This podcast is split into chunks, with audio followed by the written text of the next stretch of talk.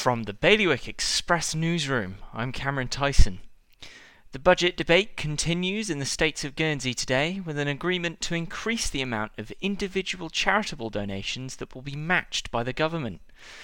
Deputy John Dyke introduced the amendment to support the rich tapestry of good people serving their community. Meanwhile, Jersey's government has faced criticism for a vague and ill considered plan to save £40 million through a rebalancing programme.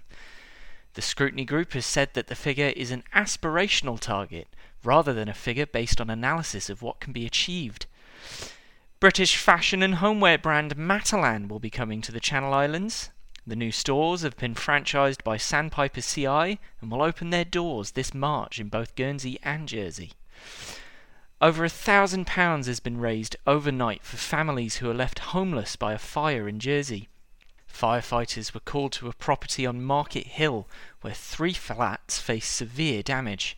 For more on all of today's stories, visit bailiwickexpress.com. Your weather? Cloudy with outbreaks of rain and highs of 11 degrees. That's Bailiwick Radio News, sponsored by smarterliving.je.